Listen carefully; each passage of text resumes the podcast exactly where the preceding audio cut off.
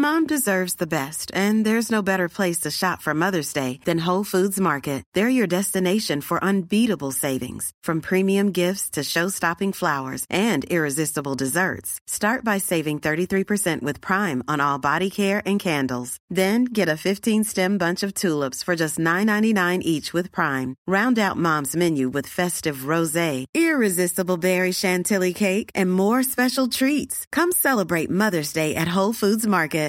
Imagine the softest sheets you've ever felt. Now imagine them getting even softer over time. That's what you'll feel with Bowl and Branch's organic cotton sheets. In a recent customer survey, 96% replied that Bowl and Branch sheets get softer with every wash. Start getting your best night's sleep in these sheets that get softer and softer for years to come. Try their sheets with a 30-night guarantee. Plus, get 15% off your first order at bowlandbranch.com. Code BUTTERY. Exclusions apply. See site for details.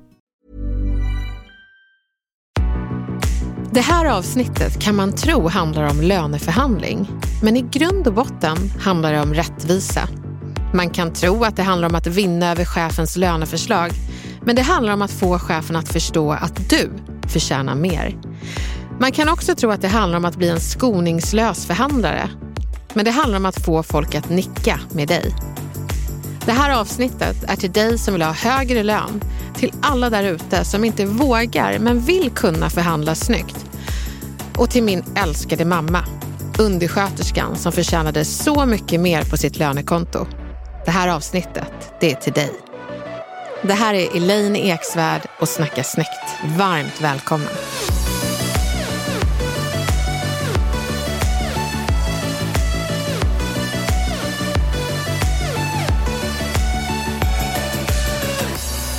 När jag funderade på vad jag ville ge er lyssnare idag så kikade jag igenom eh, en del böcker om löneförhandling, jag kollade på artiklar och överallt där man ser löneförhandling så är det väldigt mycket män i kostymer som skiner, de har dyra klockor och även kvinnor och, som liksom bara ser allmänt dyra ut. Men det jag tänkte på det var faktiskt min mamma. Och eh, det här avsnittet vill jag ska gå till vanliga människor som gör så mycket för världen och för samhället men får så jävla lite på ren svenska.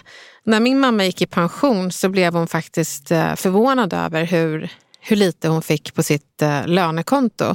Och det är faktiskt det som blir konsekvensen av att inte kunna löneförhandla. Det är att din pension, dina äldre dagar blir ju orättvisa. Du har inte råd med allting. Det finns jättemycket fattigpensionärer som går omkring och har, fått, eh, har varit underbetalda större delen av sin tid. Så att det här handlar inte bara om löneförhandling utan i grund och botten handlar det om, om rättvisa. Så eh, jag tänker att eh, ni ska få mina allra bästa tips. Och det som är så bra med mig, det är i det här fallet, det är inte bara att jag är retoriker utan jag är också arbetsgivare. Så jag har varit på andra sidan. Jag vet precis vilka argument arbetsgivare inte tycker om, vilka fallgropar som är vanliga och vilka argument som får oss att tänka nu ska du få betalt för det här. Men jag har ju även suttit på andra sidan, precis som du, i den där hemska stolen som vi kallar löneförhandlingsstolen och eh, svettats och mått illa just för att vi ska göra det där som jantelagslandet inte tycker om att vi gör, skryter. Fy fan på ren svenska. Här ska jag sitta och berätta för min chef vad jag har gjort det här året. Och eh, det man behöver känna till är att vi behöver ju berätta för dem. Varför kommer jag berätta lite senare. Men när jag har suttit där så eh, har jag mött lite olika sorters chefer. Han på Coop som hälsade var tredje gång han gick in i butiken. Varför gjorde han det? Har ingen aning. Kanske socialt eh, utmanad eh, och inte så trevlig. Men att han inte hälsade på oss, det skapar en grundläggande osäkerhet. Och att komma och sitta framför honom i löneförhandlingsstolen kändes inte alls kul. Och han hade en sån här auktoritär ledningsstil. Ni vet såna här människor som pratar som att allt de säger är fakta. Så han sa, nu är det så här att du kommer få 72 kronor i timmen. Vad svarar man på det? Det är inte så att jag bara, nej, jag vill ha 92. Det kändes som att han läste ur en, eh, en faktabok och berättade för mig vad han hade läst och jag fick bara besked. Så det behöver man ju veta att en förhandling, det är inte att ta ett besked, det är att kompromissa fram en ny lön. Men han lät helt kompromisslös.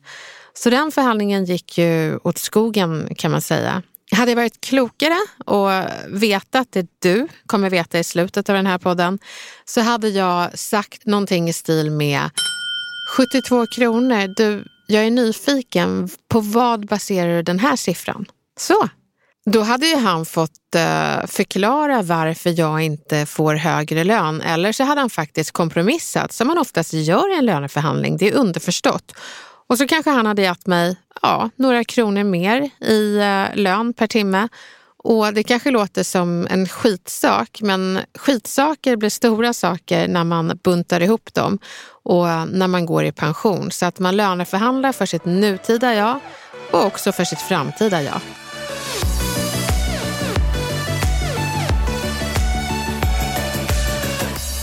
Jag tror att arbetsgivare förlorar på att du inte förhandlar. Du är en eh, kompetent, duktig eh, och skicklig eh, medarbetare på arbetsplatsen. Det utgår jag från.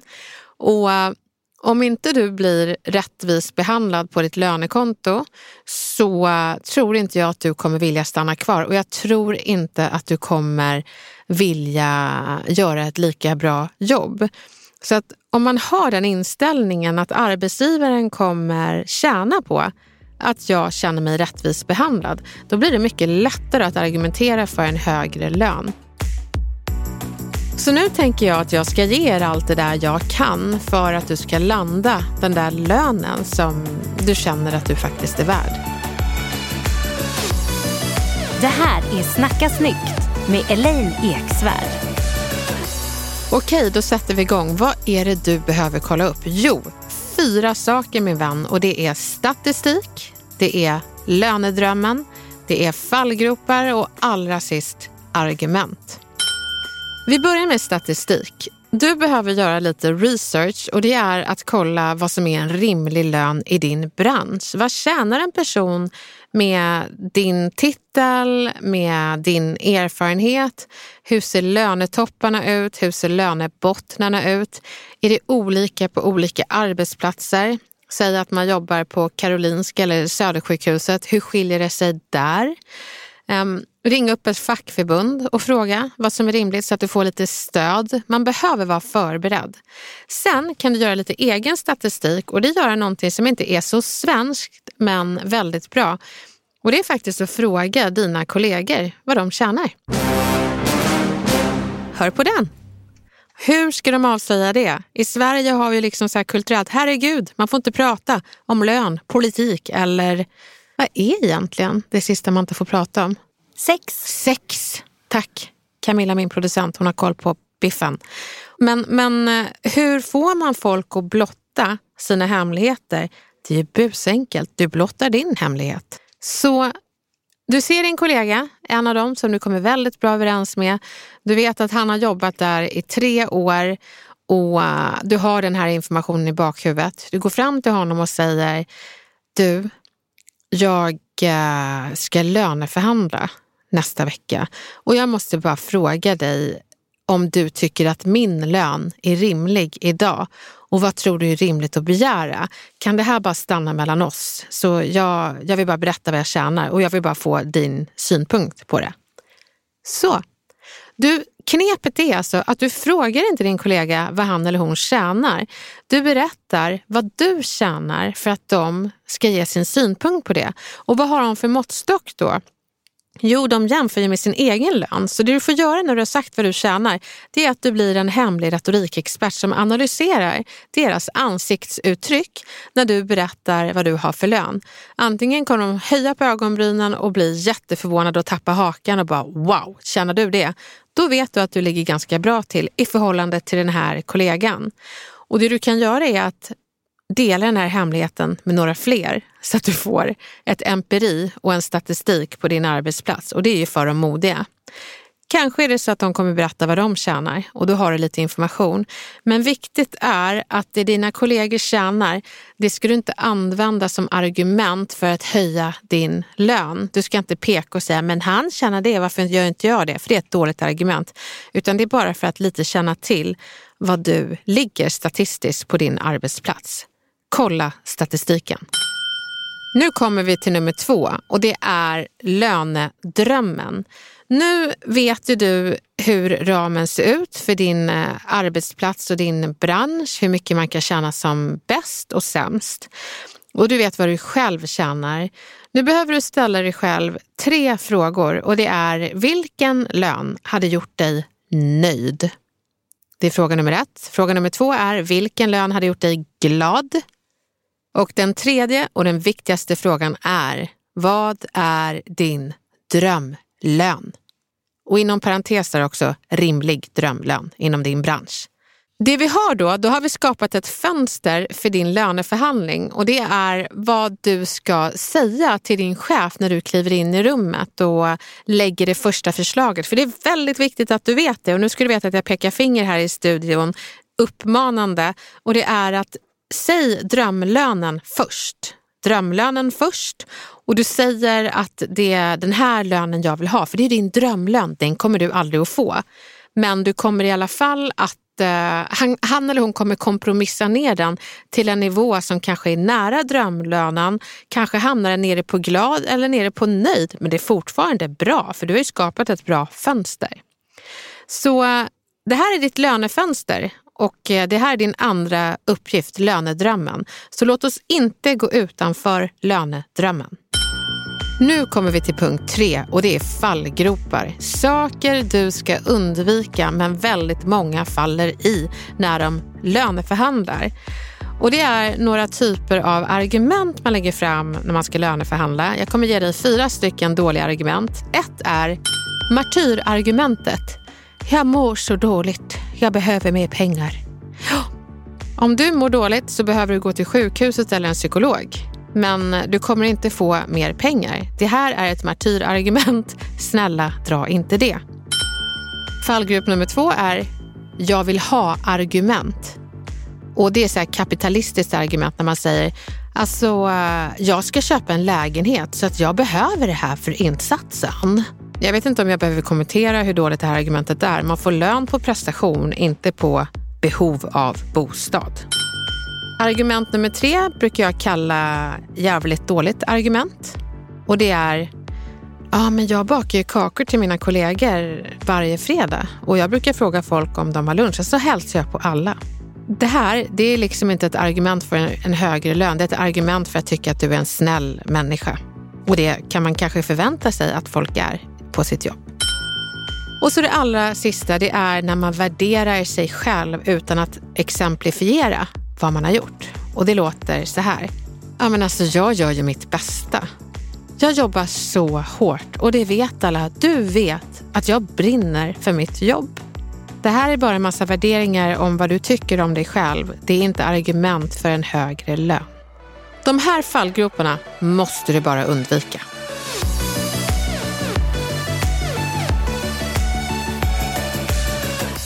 Nu har vi kommit fram till punkt fyra och eh, det är ju argumenten du ska ha för att ha en högre lön. Men innan jag går in på dem så vill jag bara klämma in en liten parentes som är viktig att känna till och det är Studier visar att chefer belönar inte folk som jobbar. Nähä? Vilka belönar de då? Jo, de som berättar att de jobbar. Du vet den där kollegan som berättar att du vet eh, chefen, jag stoppade in de här papperna i permen så nu ligger de där. Och du tänker, vad fan berättar hon det för? Det gör ju jag varje dag men jag behöver inte berätta det. Hon berättar det för att då kommer hon bli mer uppskattad och få en högre lön. Det låter banalt men det är så det ligger till. Så det är exakt det du ska göra nu.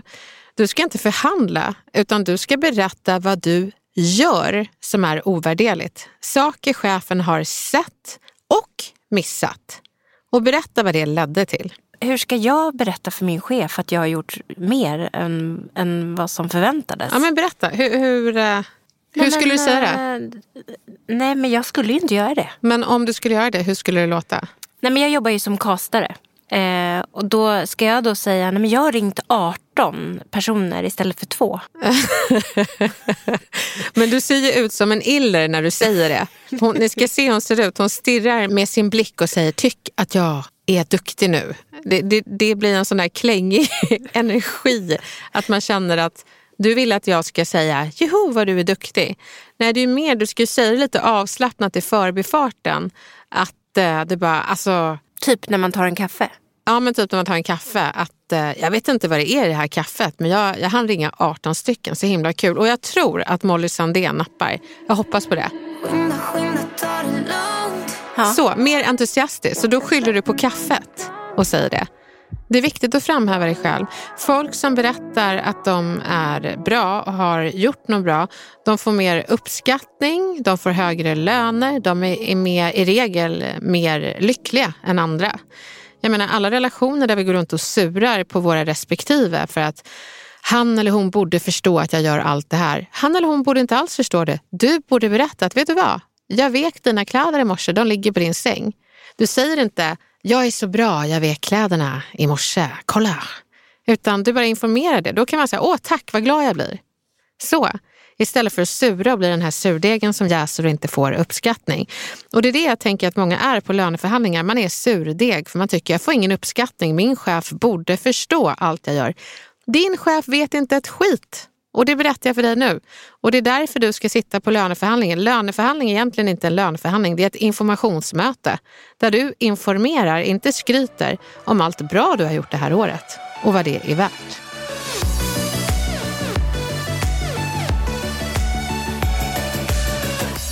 Nu kommer vi till argumenten. Du behöver berätta vad du gör utöver din arbetsbeskrivning så att chefen ska kunna dra slutsatsen att oj, hon gör mer än vad hon är anställd till att göra. Hon förtjänar högre lön. Och är du sjuksköterska och tar hand om 20 patienter samtidigt så handlar det inte om att du ska stretcha ut dig till 40 stycken. Vi ska inte gå bananas utan det handlar mer om mindre saker som att du gör det där lilla extra eller du ser till att eh, avlasta dina kollegor när det behövs. Och, ja, sådana argument utöver. Jag kan inte gå in specifikt på alla dina uppgifter eftersom ni är väldigt många som har olika jobb som lyssnar. Men vad har du gjort som är någonting extra och som tillför arbetsplatsen någonting? Och då, då menar jag faktiskt inte Även om det är väldigt snällt att man bakar kakor eller är inkluderande så handlar det om maskineriet på arbetsplatsen. Jobbar du på ett sjukhus, hur tjänar sjukhuset på att ha just dig där? Hur tjänar PR-byrån på att ha dig där? Produktionsbolaget, bilmekaniker. Ni, ni är med på vad jag menar. Fundera på det. Vad tillför du arbetsplatsen? Vad händer där när du kliver in som är av mervärde? En till sak att tänka på med argumentationen det är att du ska ta bort ordet vill ha högre lön till varför du förtjänar högre lön. Bara där kommer det bli en helt annan energi och eh, din hjärna kommer leta efter andra sätt att eh, övertyga chefen. Vill ha högre lön, det är ju för att eh, jag vill kunna göra roliga saker, jag vill kunna resa dit, jag vill mm, köpa en ny bostad. Varför? Då börjar man titta bakåt på vad man har gjort istället och där ska du hålla dig. Sen är det bra att du pekar framåt också, saker som du skulle vilja göra för arbetsplatsen och att du självklart är motiverad av att jobba där, att du är motiverad av dina kollegor. Men du är också motiverad av en, eh, en bra lön. Så visa lite visionärt vad, vad du känner att du vill ta din arbetsplats någonstans och argumentera upp din lön utifrån det. Nu är det dags för dig att sätta siffran och det är jätteviktigt att du lägger första budet. Och det är för att löneförhandling, det handlar om kompromisser och då måste vi börja från din drömlön. Och då är det viktigt att du tänker på kroppsspråk, röstläge, att du sitter rakt och inte skäms över den här siffran utan äg den. Säg den här siffran framför spegeln några gånger för dig själv så att du kan säga det när du sitter framför chefen. Och strunta i om chefen ser förvånad ut, utan det där är bara ett spel. Det kallas förhandlingsteknik. Så gå in i spelet och behåll ditt pokerface. Det som händer när du har satt din drömlön det är att du kommer få en reaktion och förmodligen en eh, motsiffra. Och det du ska göra då, det är att ställa en riktigt bra fråga och det är jag är nyfiken, vad baserar du den siffran på? Hur kom du fram till den? Och så låter du personen utveckla. Och det som händer då är att du köper dig betänketid att eh, slipa på ytterligare argument och om det är så att den här personen sätter en siffra som är väldigt låg och du känner att nej men, jag kan inte ta det här nu, jag måste tänka lite till, jag måste bygga upp fler argument. Då är det faktiskt helt okej okay att säga, det här väckte så mycket tankar i mig att eh, jag skulle vilja gå hem, tänka lite och ta ett möte snart igen. Hur låter det? Det finns också ett sätt att hantera reaktionerna på din drömlön. Och det är om chefen ser förvånad ut så kan du bara se cool ut och ställa frågan Du, jag är nyfiken, vad tycker du att jag har missat att ta hänsyn till i mitt löneförslag? Sen så finns det också en annan grej du kan säga och det är jag vill absolut inte vara girig men jag vill att det ska vara rättvist. Och när jag tittar statistiskt på vår bransch så ligger jag ganska lågt till. Men jag vill egentligen inte jämföra mig med andra utan jag vill lyfta mina prestationer och min förhoppning är att de är värda exakt den här lönen. Det här låter som ett jättebanalt knep, men var trevlig. Hela den här klyschan om att man ska vara en hård förhandlare och sätta dit personen och skratta och håna och hålla på sig. Gör inte det, för studier säger att vi är sex gånger mer benägna att säga ja till en person som vi tycker om och om vi inte känner oss attackerade.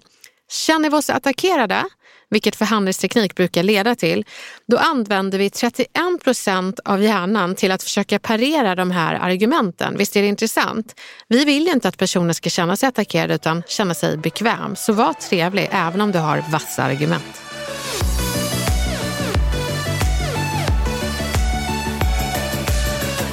Vi har fått lite frågor också som jag tänker svara på nu.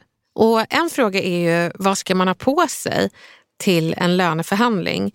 Det, det, här med kläder det har jag tagit upp några gånger och kommer ta upp många gånger framöver, men det tåls att upprepas. Klä dig bekvämt och snyggt, men kom inte in i rummet som en person som chefen inte känner igen. Bara, Oj, vad har du på dig nu?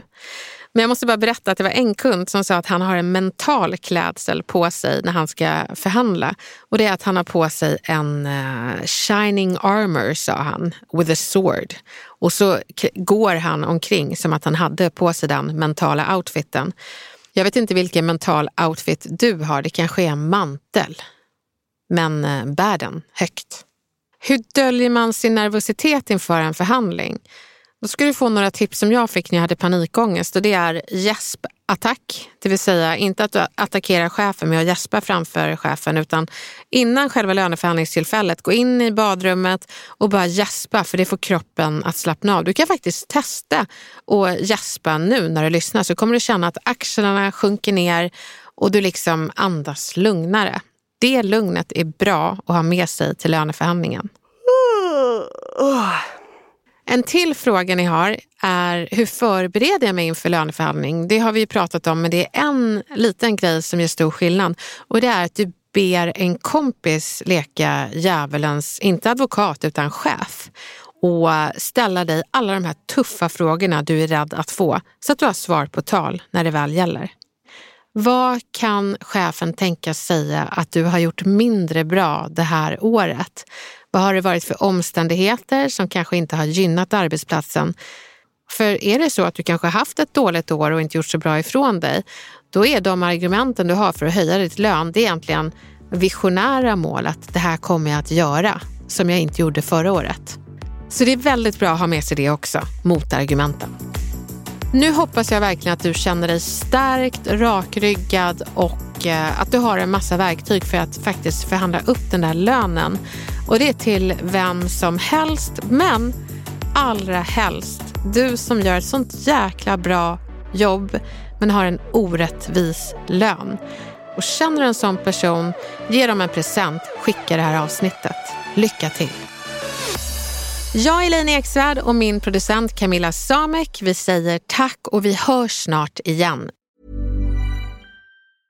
Many of us have those stubborn pounds that seem impossible to lose, no matter how good we eat or how hard we work out. My solution is PlushCare. PlushCare is a leading telehealth provider with doctors who are there for you day and night to partner with you in your weight loss journey. They can prescribe FDA-approved weight loss medications like Wagovi and Zepbound for those who qualify. Plus, they accept most insurance plans. To get started, visit plushcare.com slash weight loss. That's plushcare.com slash weight loss. Planning for your next trip? Elevate your travel style with Quince. Quince has all the jet-setting essentials you'll want for your next getaway, like European linen, premium luggage options, buttery soft Italian leather bags, and so much more. And is all priced at 50 to 80% less than similar brands. Plus, Quince only works with factories that use safe and ethical manufacturing practices. Pack your bags with high-quality essentials you'll be wearing for vacations to come with Quince. Go to quince.com slash pack for free shipping and 365-day returns. Hey, it's Paige DeSorbo from Giggly Squad. High quality fashion without the price tag. Say hello to Quince. I'm snagging high-end essentials like cozy cashmere sweaters, sleek leather jackets, fine jewelry, and so much more. With Quince being 50 to 80% less than similar brands. And they partner with factories that prioritize safe, ethical, and responsible manufacturing. I love that. Luxury quality within reach. Go to quince.com slash style to get free shipping and 365 day returns on your next order. Quince.com slash style.